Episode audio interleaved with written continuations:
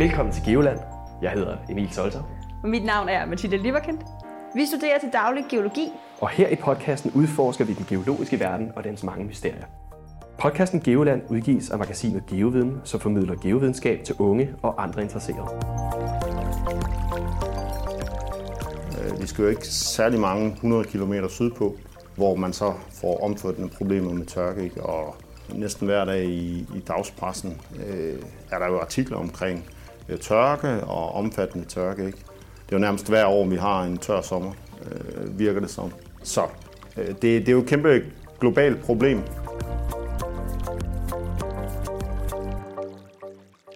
For alle geologer, der er vi alle sammen, før vi overhovedet har lov at vælge, hvad for et speciale vi gerne vil kaste vores kærlighed efter, så er vi alle sammen trænet i en grunduddannelse. Og den grunduddannelse, den dækker for eksempel, vi har noget geofysik, som alle geologer skal kunne. Vi har noget geokemi, hvordan er det magma, den fungerer, og hvad er det for en kemisk sammensætning, det har.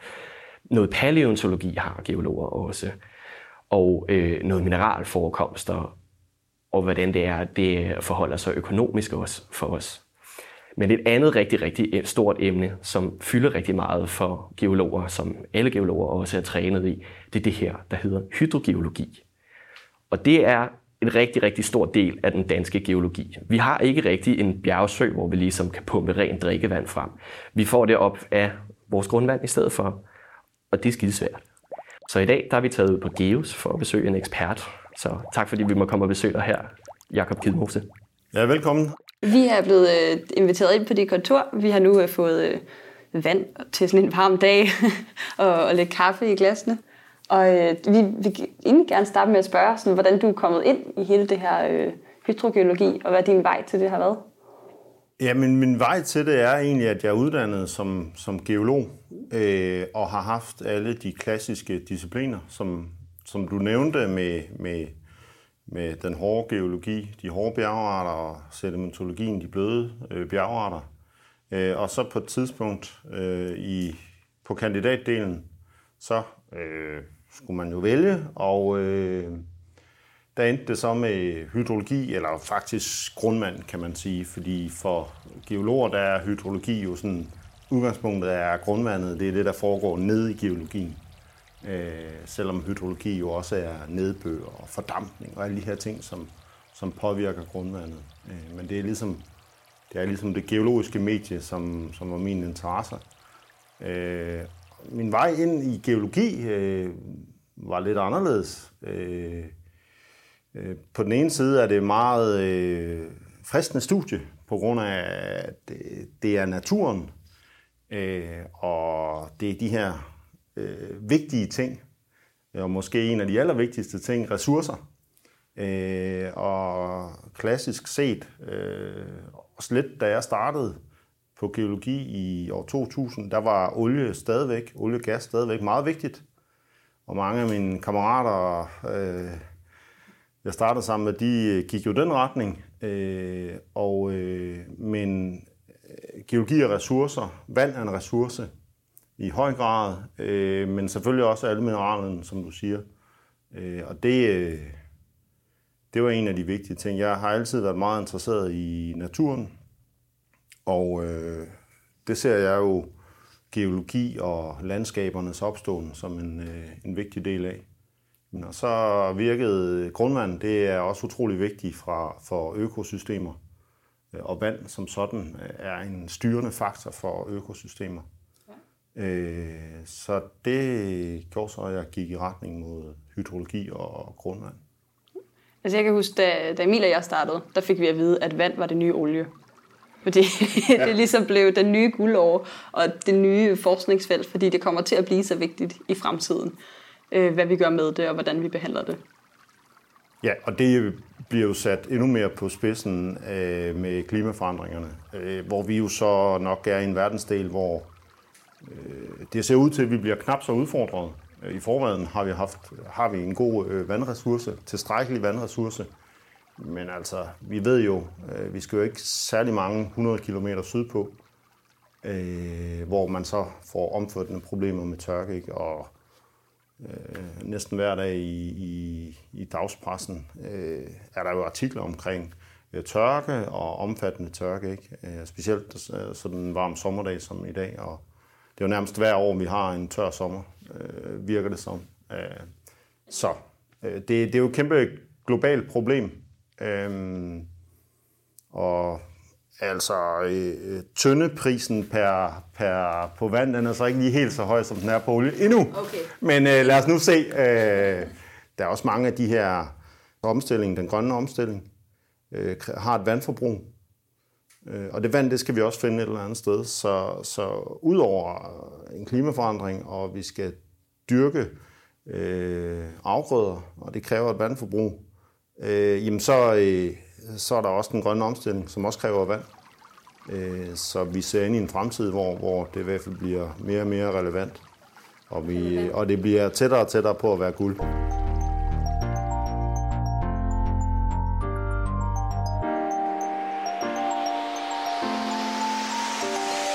Jeg synes, vi skal sådan helt fuldstændig lægge fundamentet for øh, grundvand. Hvad er grundvand? Ja, lad os, øh, lad os tage det derfra. Øh, definitionen på grundvand er sådan set meget simpelt. Og det er, at grundvand, det er alt det vand, der er nede i jorden, som er under mættede forhold. Og mættede forhold, det betyder, at øh, når man kigger for eksempel ned i jorden øh, i, øh, i noget sand, øh, det kunne også være ler, så består det jo af en masse øh, mineralkorn. Men de her mineralkorn, de, de er jo runde og har forskellige former, så der er nogle hulrum imellem. De her hulrum, øh, når alle de hulrum er fyldt op, øh, så, øh, så er det mættet forhold, og så er det faktisk grundvand. Og så er det egentlig ligegyldigt, om det ligger øh, 2 cm nede, eller 2 km nede, øh, eller 200 meter. Når der er mættet forhold, så er det grundvand. Øh, derfor så kan man også sige, at øh, der kan være øh, midlertidige mættede forhold. For eksempel når man har nogle regnhændelser øh, om vinteren, øh, og man ser de her vandpytter ude på markerne. Øh, de er der fordi, at, øh, at, at vandet ikke kan nå at trænge ned. Og, og nedenunder de her vandmættede, øh, de her vandpytter, og der er faktisk en lille zone af mættede forhold. Så det er faktisk også grundvand. Okay, så regnpytter er faktisk også grundvand, som bare, hvor der er så meget, at det ligesom kommer op på overfladen. Ja, ja det kan man sige, men, men vi siger, at grundvand det er det, der er nede i grunden. og grunden det er ligesom under jordoverfladen. Ikke? Men, men, men nedenunder, øh, der er en lille zone af, af mættet forhold. Øh, og det er derfor, at øh, ja, det er så afhængigt af, hvilken geologi der er. Øh, så der er den her, det her meget tætte samspil mellem geologi og, og grundvandsforhold. Og geologien her, vi har i Danmark, det er jo noget, der er præget af den sidste istid.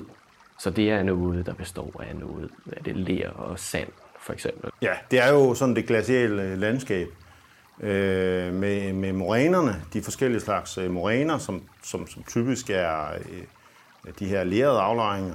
Øh, og så har vi jo så øh, smeltevandssystemerne, som, som ofte er øh, er det, vi bruger som magasiner.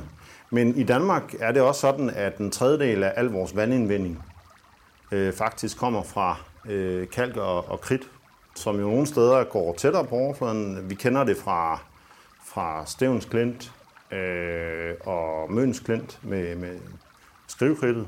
Øh, her på Sjælland er der en stor del af indvindingen, som er, øh, er fra hvad skal man sige, kalk og kridt øh. Et, ma- et magasin, det er egentlig bare et andet ord for grundvandsreserve. Ja, grundvandsmagasin. Ja, magasin, grundvandsmagasin. Og, og, og det øh, er et grundvandsmagasin, når vandet det kan strømme i det. Øh, det gør det typisk ikke i læren. Øh, der strømmer det ikke særlig meget, fordi at det er så tæt, og vandet det, det tager utrolig lang tid om at, at strømme i det. Og det, der sker, når vi er nede i grundvandet, altså den mættede zone, det er, at i stedet for, at vandet det kun ryger ned øh, fra oven, altså efter nedbøren, eller det vand, der kommer fra nedbøren. Øh, og det kan jeg jo lige sige, altså grundvand, det er jo nedbør, der er røget ned i jorden på et eller andet tidspunkt. Okay, så alt grundvand er faktisk nedbør? Ja, det kan du sige. Øh, Så, og vi plejer at sige, at grundvand det er også altså det, det er fersk vand. Det er ikke øh, helt dybt nede i jorden. Der, der ligger jo også øh, noget, noget, noget porevand, kan man sige, som egentlig i virkeligheden kommer fra den gang, at den, øh, det sediment øh, bliver aflejret. Øh, så det kan jo faktisk være millioner år gammel. Øh, Vildt nok, at man kan have vand, der er millioner år gammel. Ja, for at komme tilbage til det her med grundvandsmagasiner. Så det, der så er nede i magasinerne, og det kan være sand, og det kan være øh, grus, øh, og så kan det være kalk og kridt, som rent faktisk har en, det vi kalder en, en, en tilpas høj hydraulisk ledningsevne, så det kan strømme. Men så kan det begynde at strømme, ikke kun øh, vertikalt, altså ned i jorden, men også øh, ud til siderne.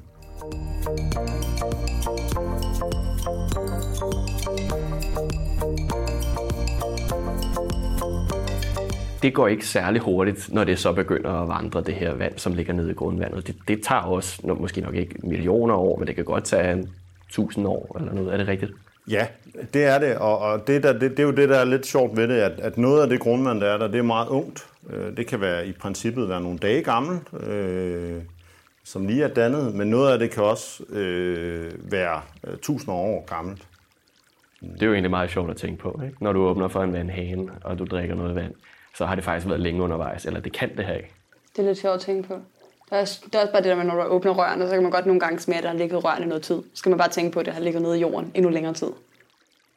Ja, og det du så typisk får ud af vandhanen, det er så typisk en blanding af noget, der ligesom har haft nogle, nogle måske nogle få års rejsevej øh, fra da det regnede ned et eller andet sted, og så tage det røg ned i grundvandsmagasinet og blive suget op af en, øh, ved en boring, og, men, men noget af det vand, det har også haft en, en dybere rejsevej ned igennem geologien, øh, som så måske har haft øh, flere hundrede års øh, øh, hvad skal man sige, rejse igennem systemet. Vildt nok. Altså, jeg, jeg begik den fejl den anden dag, at, øh, at jeg kom, øh, der stod et glas vand, og så tænkte jeg, det kan jeg da godt lige drikke. Og det smagte ikke godt, og det var så fordi, det havde stået ude i to-tre dage.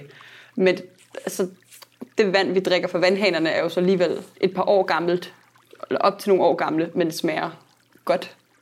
Ja, det har stået i rimelig lang tid. Ja, det har stået i lang tid. Uden at blive dårligt. Ja. Og det er fordi, er det geologien, der ligesom passer på det?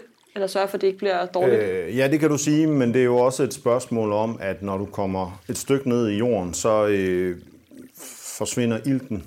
Øh, så, og, og, og det organiske indhold, som typisk er det, der driver øh, sådan bakterierne. Og det er jo bakterierne, der får ting til at... Det der vand, det har jo fået lidt fra oven og sådan lidt, og så har det, og så er det blevet dårligt, ikke? Øh, efter bakterien har fået lyst til at, at arbejde med det. Men, men når man kommer tilpas ned i grundvandet, så bliver der mindre og mindre aktivitet, biologisk aktivitet, kan man sige. Øh, så, så, så derfor så øh, kan man sige, at øh, ja, så det, det, det har sådan set ikke noget med alder at gøre, om det bliver dårligt eller godt. Øh, det, men, men man kan også godt øh, sige, at, at på vejnettet bliver det jo rent faktisk renset via de her forskellige øh, bakterier dernede. Så, så heldigvis så er det jo sådan, at mange af de stoffer, vi, vi putter ud på overfladen, øh, mennesker putter ud, øh, de kan faktisk blive ja, pesticider, og, men, men alt muligt. Der findes forskellige bakterietyper, for, øh, som, som kan nedbryde det. Øh, og således, at vi rent faktisk, når vi så Øh, stikker sugerøret ned i et grundvandsmagasin, så kan vi få noget, noget rimelig rent vand op. Så når det nu er, at man skal ud og finde det her øh, grundvand, øh, nu snakker du om, at det transporterer sig hurtigere og langsommere, alt efter om det for eksempel er sand, hvor der er flere huller, eller ler, hvor der er færre huller. Hvad, hvad er så bedst at finde øh, grundvand i? Jamen, vi kan kun hive grundvandet op de steder, hvor, hvor der er en høj øh, hydraulisk ledningsevne. Altså hvor, hvor det er et sandmagasin eller et kalkmagasin. Øh, fordi at, øh, at vandet skal også kunne løbe til boringen. Og det kan det ikke, hvis det er i ler. Øh, så, så kan man simpelthen ikke suge særlig meget op. Øh, så derfor så, alle vores boringer, de står i de her grundvandsmagasiner med, med, med en god ledningsevne. Ja, så er der vel også et spørgsmål om, hvor gammelt det her grundvand det er. Fordi jeg tænker, ungt grundvand, noget der har været i cirkulation i ikke særlig lang tid, det har også en større chance for at være forurenet for eksempel. Ja, det er fuldstændig rigtigt. Øh, det vi kan se, det er, at mange steder så er der en sammenhæng mellem nogle af de her forureninger og så øh, grundvandsalderen. Så hvis man øh, tester øh, grundvandsalderen og finder, jamen det er måske under 10 år gammelt, jamen så har vi også været inde i den periode, hvor der har været øh, hvad skal man sige, udledninger af forskellige stoffer. Ikke? Øh, og det har vi jo sådan set... Øh, ja, vi skal jo i virkeligheden helt tilbage til, til 2. verdenskrig, men perioden efter der begyndte man ligesom at bruge forskellige stoffer, sådan for alvor. Øh, et effektivt landbrug, en hel, en hel masse stoffer øh, til industri. Øh, og, og, og, og de stoffer, de tager jo så noget tid om at komme ned. Øh, så, så, så hvis du får en, en, en ren prøve af noget grundvand, øh, der er 150 år gammelt, jamen så, så finder du kun de naturlige elementer i det grundvand. Og det er jo egentlig ret spændende. Så når man, man aktivt leder efter nogle grundvandsmagasiner, hvor det er, man måske har noget vand, der er rigtig gammelt, og på den måde så undgår man den forurening, som man ellers ville have i, i yngre grundvandsmagasiner. Det er rigtigt, og der er så den komplikation, at når du begynder så at suge vand ud fra magasinet, så begynder du ligesom at, at tiltrække øh, vand øh, fra andre steder, og det kan også være noget ungt vand. Øh, så, så det du får ud af vandhanen, det er ofte en blanding af forskellige aldre. Ikke? Øh, og så er du lige vidt, hvis du bare får øh, 5% af det unge vand, men det så er meget forurenet, så kan du egentlig godt et eller andet sted øh, alligevel have et problem med den indvinding.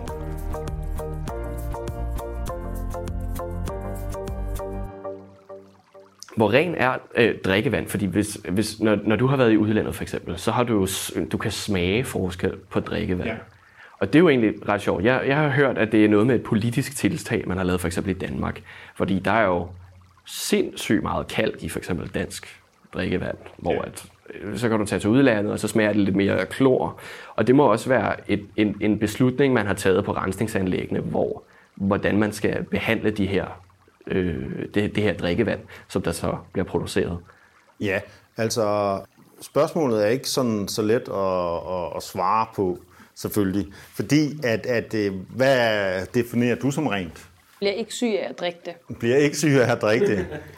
For forskellige stoffer, der har man defineret nogle grænseværdier, og øh, det kan være pesticider, det kan være alt muligt. Øh, og nogle af de stoffer har man meget viden om, at de rent faktisk er farlige, øh, også for mennesker. Øh, men andre stoffer har man mindre viden om, øh, så der har man simpelthen defineret nogle grænseværdier. Øh, og så heldigvis så bliver man klogere med tiden, og så finder man ud af, øh, hvad er det, der er øh, meget farligt, og hvad er der knap så farligt. Men man har nogle standard definerede grænseværdier øh, ud fra et eller andet forsigtighedsprincip øh, og fornuftighedsprincip, kan man også sige. Øh, fordi vi siger, at vi vil egentlig gerne fortsætte med at have rent drikkevand, øh, baseret på grundvand. Øh, og øh, paradigmet har været, at vi skal kunne hente øh, rent drikkevand op fra vores grundvandsmagasiner, uden at rense det øh, i den kvalitet, der så er defineret som rent der. Der smager godt. ja, og det er jo sådan lidt øh, subjektivt, fordi øh, i Danmark der har vi meget kalk, og det gør så, at, at drikkevand bliver hårdt. Øh, man skal tilsætte lidt mere vaskemiddel, når man vasker sit tøj i vaskemaskinen og sådan nogle ting. Det er afhængigt af, hvor hårdt drikkevandet er. Andre steder, hvor man måske har en mere overfladenær ressource, der ikke har været nede i for eksempel kalkmagasiner eller, eller andre magasiner, hvor der er et kalkindhold, jamen, så kan man få mere blødt vand. Øh, og så øh, smager det anderledes. Øh, typisk, når du køber en flaske kildevand, så er det lidt mere blødt vand. Øh, så smager det anderledes, men så det kan være, hvis du tager til Sverige og smager noget af deres øh, vandhane vand, så smager det lidt mere som kildevand, end det gør øh, i København. Men det er, det er jo subjektivt, kan man sige. Ja, det er jo subjektivt, hvor godt vand smager. Men og det, de her forskelle, du snakker om, er det i øh, hele Danmark? Altså forskellige steder i Danmark kan det også være både blødt og hårdt, eller er det mere til andre lande? Både og. Øh, det kan både være, altså vi har, øh, Geos har sådan et interaktivt kort, hvor man kan gå ind og kigge, og, øh, hvad er øh, hårdheden på vandet øh, for det vandværk, jeg får vand fra. Øh, og, og det varierer øh, en del hen over landet. Også fordi vi henter vores, vores grundvand fra forskellige magasiner. Og der er stor forskel. Øh, en magasintype, øh, vi også henter grundvand fra, er fra Miocene øh, sandmagasiner. Øh, og der er ikke altid så meget øh, kalk i, så det vil måske være øh, blødere vand. Så Miocene, det er den der tidsperiode. Det var før istiden. Og nogle steder kan man finde den. Det er Jylland. Ja, det er typisk i Jylland, hvor det kommer så tæt på overfladen, så vi, og vi har de der aflejringer bevaret. Så den typisk, hvad er det, det, ja, det er Sønderjylland. Der var lige sådan et sted der, hvor det sidste isfremstød, det kunne ikke lige nå ned. Så der har vi så under det, der har vi nogle miocene øh, jordlag. Er det, er det sådan noget? Ja, sådan øh, Vestjylland, øh, der, der er mange steder, hvor man, øh, men altså du kan også, øh, Silkeborg, der kan du også, øh, der er det øh, også i skrænten ned til Gudenådalen, der har jeg været oppe og, og kigge på det.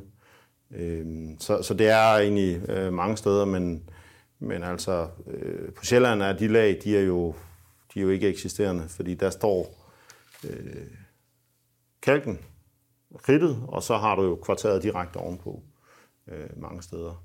Så den er ligesom sprunget over?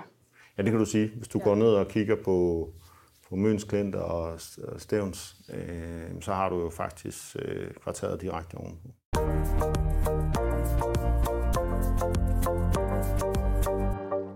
Jeg tænkte lidt på, om, øh, om det måske kunne være en idé lige at tjekke hårdheden for vandet i, øh, i det her område, hvor vi bor. Ja, det vi kan se her, det er et kort over øh, hårdhedsgrader i, i øh, det vand, som bliver pumpet op til drikkevand øh, via de forskellige kildepladser og vandværker. Øh, og det man jo så overordnet kan se, det er sådan i den, den vestlige del af Jylland, der har vi øh, det bløde vand, sådan relativt set. Øh, og så øh, kan vi egentlig se, at, at hårdhedsgraden den stiger. Og det mest hårde vand, øh, kan man sige, vi har, det findes så i Københavnsområdet. Faktisk nærmere på Amager. Amager og Frederiksberg. Og Frederiksberg også. Ja, så Frederiksberg, de er hårdt ramt. De er netop hårdt ramt. Så i princippet, hvis man vil vide, hvor meget øh, vaskemiddel man skal dosere til sin vask, der står typisk, det ved jeg ikke, om I har lagt mærke til, om bag på de der vaskepulver øh, dåser, der står ligesom, hvor meget vaskemiddel man skal dosere per et eller andet kilo vask øh, i forhold til den her hårdhedsskala. Det er jo også derfor, at der er eksperimenter med øh, at blødgøre vandet i, i nogle af de her områder, der, der er hårdt ramt, som vi siger. Øh, og øh, fordi at øh, problemet er, at det kalk her, det, det, det aflejer sig så i systemerne og gør så, at den der elkedel og varmelænet, øh, de kalker til, og så øh, skal man udskifte dem, og det koster penge. Så, så der er en, der kan være sådan en økonomisk øh, fortjeneste ved det. Men så er vi jo lige pludselig inde og, og behandle vores grundvand, før det kommer ud i vandhanen. Så øh, det kan der være lidt forskellige holdninger til, hvad der er rigtigt. Men, men, men det findes der data for, hvor hårdt vandet er øh, over hele Danmark, og der kan man gå ind og kigge Vildt. og søge på. Og det er et meget simpelt kort. Altså, den går fra gul til grøn til blå til lyserød. Det er en hel Ja. regnbue, faktisk. Ja. Det er jo meget simpelt lige at få, få sig et overblik over, hvordan man skal vaske sit tøj. Ja, vi kan sige, at øh, den her skala, den går så fra øh, i, den, der bliver brugt til det, øh, fra 4 til, til over 30, ikke? Og, og det er så den variation, vi kan se øh, i Danmark. Så der er rimelig stor forskel. Du har lyttet til første del af Geolands optagelse om fremtidens grundvand. Episoden er en todel episode, så glem ikke at følge med i episodens anden del, hvor vi snakker nærmere om fremtidens klimamodeller og betydningen for vores grundvand. Din værter er Emil Soltau og Mathilde Lieberkind, og i dagens dobbeltepisode interviewer vi Jakob Kidemose, der er seniorforsker fra afdelingen for hydrogeologi for de geologiske undersøgelser for Danmark og Grønland. Vi ses i del 2. Podcasten Geoland produceres af magasinet GeoViden. Du kan læse, se og høre mere på hjemmesiden geoviden.dk.